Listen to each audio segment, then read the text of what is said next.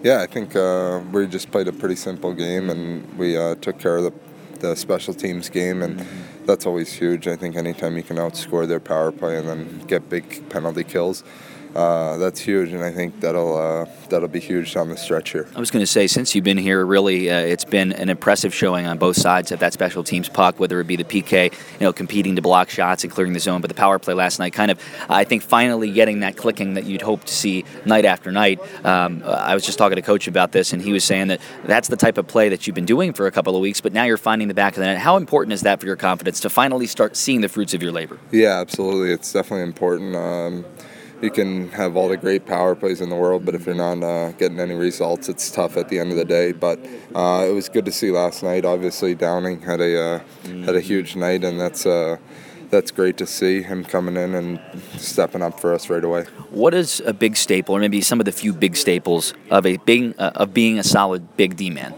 Uh, I think just. Um, playing the body, I think, is huge. Um, making sure you're not getting beat back to the net, and um, I think just making smart decisions with the puck that's huge. Um, obviously, we're in a playoff race, and you got to take care of the puck first and make sure you're getting pucks in at the blue lines and uh, doing all the little things that uh, add up. Over the course of your young career, uh, I would imagine you've at least temporarily brushed shoulders with guys like Shea Weber, Roman Josi, and others. How big of an impact do guys like that have on the way you play? Oh yeah, I mean, I obviously don't know them that well, but. Um, you watch them. I, I, try to watch them as much as I can, and um, I mean, just seeing the things that they do, mm-hmm. you, um, you try to implement some of that into your game. Obviously, it's uh, very little you're trying to implement that you can do that they can, but yeah. uh, at the same time, it's um, they're awesome.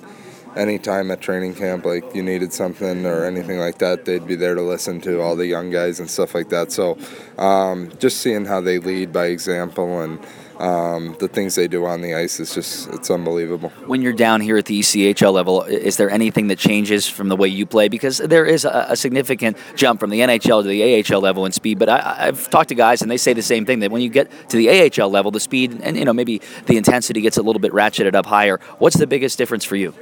Yeah, absolutely. I think it's it's a little bit of a difference, but I think the way the game is played down here is a little different. With the forwards, they only have three lines mm-hmm. up there, so um, you see a little bit of cheating from forwards yeah. behind you.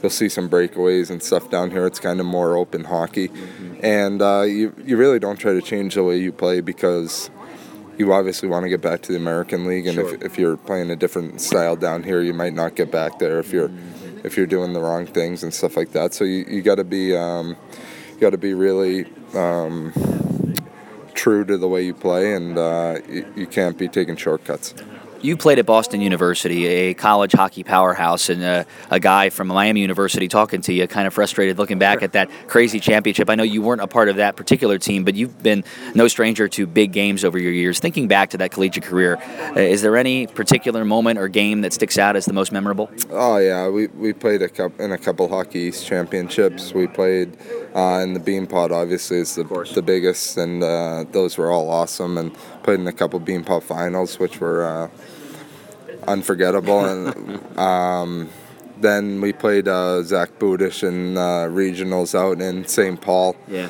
And uh, it was on their home ice, and uh, that was an awesome experience too. Unfortunately, we lost, so he kind of has the bragging rights. But uh, yeah, obviously a lot of big games at BU, and I think that kind of helps me come into my first year pro. I was going to say too the the level of intensity, the crowd noise, the crowd size, that all has to be somewhat similar, maybe even bigger than what you see at some of the minor league buildings. Yeah, absolutely. I think it's definitely definitely bigger in college, and you get the students there, and it's loud and stuff. But um, I played in a couple buildings in my first year pro here that have been awesome, and. Um, it's uh, it's cool to come to new places and see new new things, and um, it's been really impressive to see all the fan support in Cincinnati. That's for sure.